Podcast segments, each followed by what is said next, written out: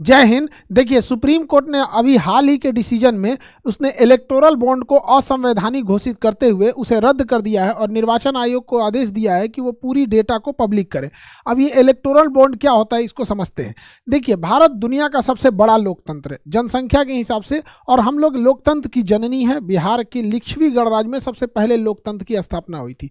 अब लोकतंत्र में होता है, जनता की चुनी हुई सरकार आती है, जो हर हर पाँच सालों पर वोट देती है।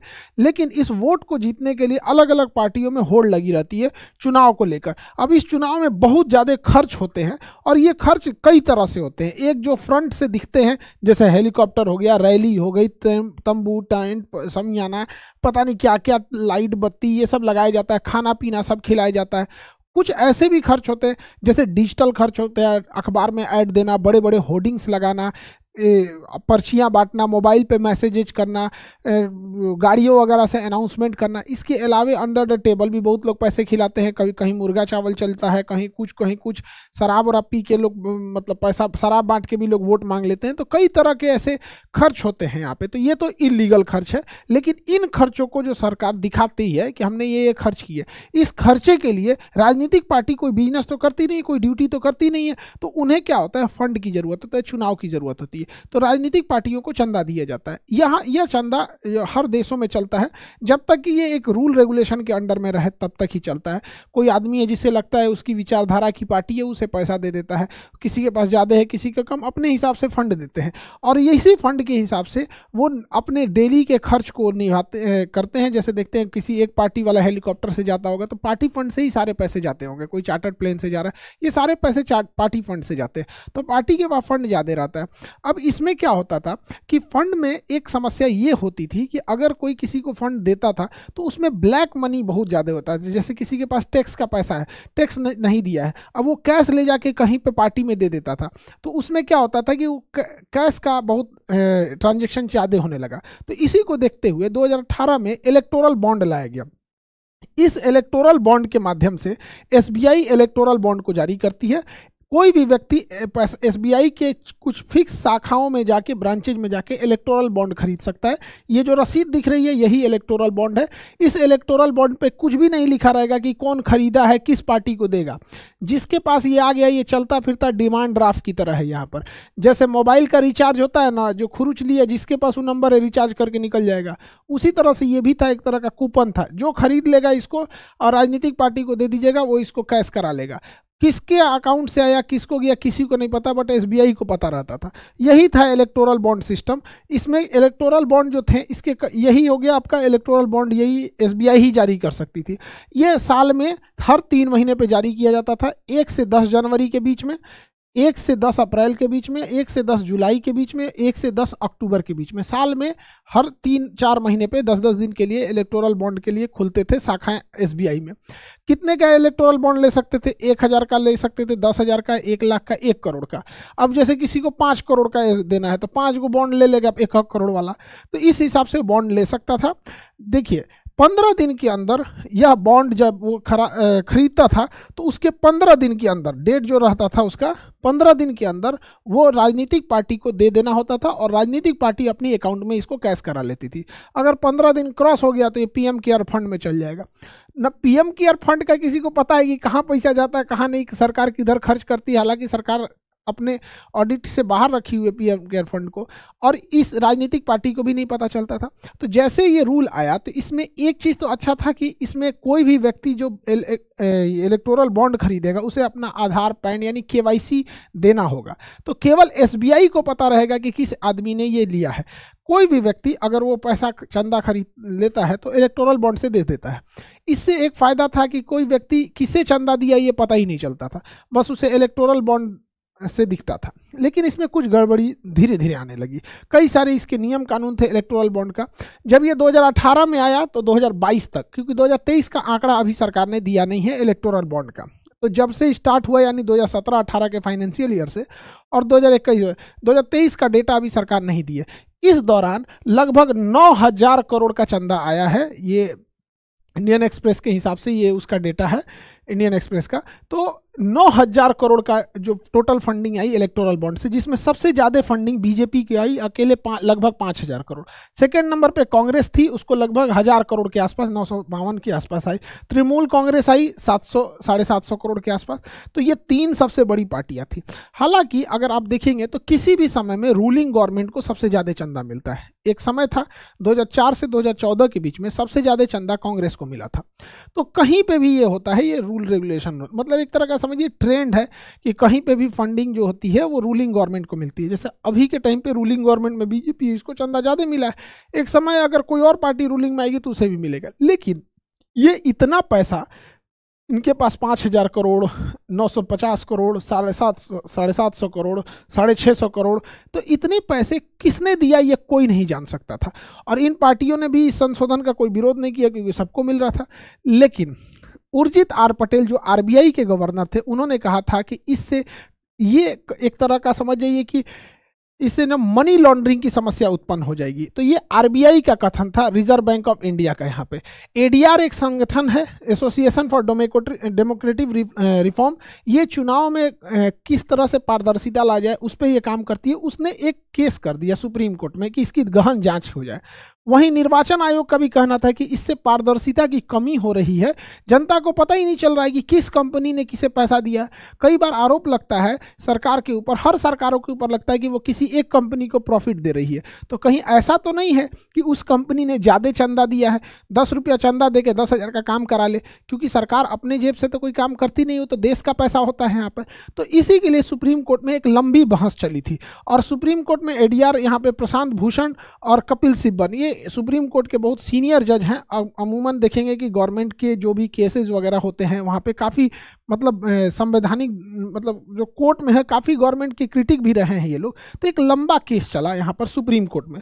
और सुप्रीम कोर्ट के सामने दलीलें रखी गई कि आखिर इस इलेक्टोरल बॉन्ड से क्या क्या लॉसेज होते थे। तो देखिए, इसमें कुछ खामियाँ थी जिसे सुप्रीम कोर्ट ने समझा। इलेक्टोरल बॉन्ड में जो कंपनियाँ पहले क्या थी कि आप चंदा तभी दे सकते हैं, आपका जितना प्रॉफिट है उसके साढ़े सात परसेंट से ज़्यादा आप चंदा नहीं दे सकते और हकीकत भी है कि भैया साढ़े सात परसेंट कोई भी अपने प्रॉफिट का एक राजनीतिक पार्टी को चंदा दे दे, इससे ज़्यादा क्यों देगा? लेकिन इसमें कह दिया गया नहीं, आपको जितना मन है वो दे देना है। तो एक ये गड़बड़ थी कि भैया इतना काय चंदा देंगे आप। दूसरा कि रेवेन्यू रेवेन्यू मतलब होता है कि टोटल आपने कितना सेल कर दिया। वो आपका प्रॉफिट नहीं होता है। रेवेन्यू जैसे कोई सब्ज़ी वाला सौ रुपया बेचा तो सौ रुपये उसका रेवेन्यू है, सौ रुपये उसका प्रॉफिट नहीं है। तो पहले ये था कि रेवेन्यू का दस परसेंट ही आप चंदा दे सकते थे। इसमें कह दिया गया नहीं, जितना मन दे दीजिए यहाँ पे। तो यहाँ तक तो समझ में आता है कि भैया हाँ प्रॉफिट में है रेवेन्यू में है तो चंदा दे रहे हैं। हद तब हो गया जब इलेक्टोरल बॉन्ड के माध्यम से लॉस मेकिंग कंपनी भी चंदा देने लगी। अरे भैया, तुम लॉस में हो, तुम क्यों चंदा दे रहे हो? तो बड़ा गचपच होने लगा यहाँ पर। तो गवर्नमेंट इस, जब सुप्रीम कोर्ट के सामने ये बात रखी गई तो सुप्रीम कोर्ट ने इस पर बहुत सख्त टिप्पणी किया था यहाँ पर। इसके अलावा एक और चीज़ था कि पहले भारत में कोई भी विदेश से चंदा नहीं दे सकता था। अब आप कल्पना कीजिए कि चाइना के पास बहुत पैसा है। चाइना अगर किसी भारत के राजनीतिक पार्टी को करोड़ों रुपए दे दे चंदा के रूप में। और उसके पसंद की यहाँ सरकार बन जाए तो वो सरकार भारत की रहेगी, लेकिन वो इशारा चाइना का रहेगा। इसलिए भारत में ये बैन लगाया गया था कि कोई भी विदेश से चंदा नहीं ले सकता है। लेकिन इलेक्टोरल बॉन्ड में एक समस्या थी कि कोई भी विदेश की कंपनी, यहाँ मदर कंपनी है, वो अपनी एक छोटी सी कंपनी इंडिया में डाल देगी। इसे हम लोग सेल कंपनी या डॉटर कंपनी कह देंगे। सब्सिडरी कहिए या सेल कंपनी कहिए। अब ये चाइना से डायरेक्ट चंदा नहीं आ सकता। अब यहाँ से इस पार्टी में, इस कंपनी में चंदा आएगा। और ये कंपनी फिर इंडिया में चंदा दे सकती है अलग अलग राजनीतिक पार्टियों को। ये तो बहुत चिंता का विषय है। इलेक्टोरल बॉन्ड के माध्यम से ये पॉसिबल था। तो ये सारी चीज़ें को सुप्रीम कोर्ट के समक्ष जब रखा गया तो सुप्रीम कोर्ट ने सरकार से पूछा। सुप्रीम कोर्ट के पाँच संवैधानिक जजों की पीठ ने पूछा था।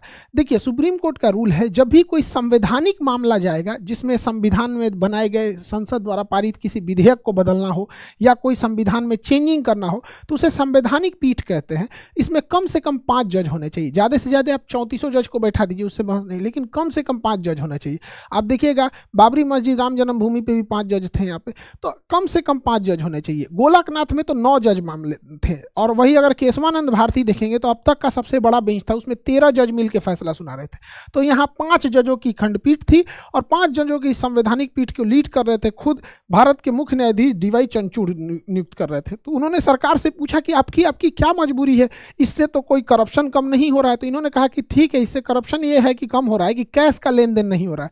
तो सुप्रीम कोर्ट ने कहा कि करप्शन को दूर करने के और भी रास्ते हैं। आखिर जनता को क्यों नहीं दिया जाएगा?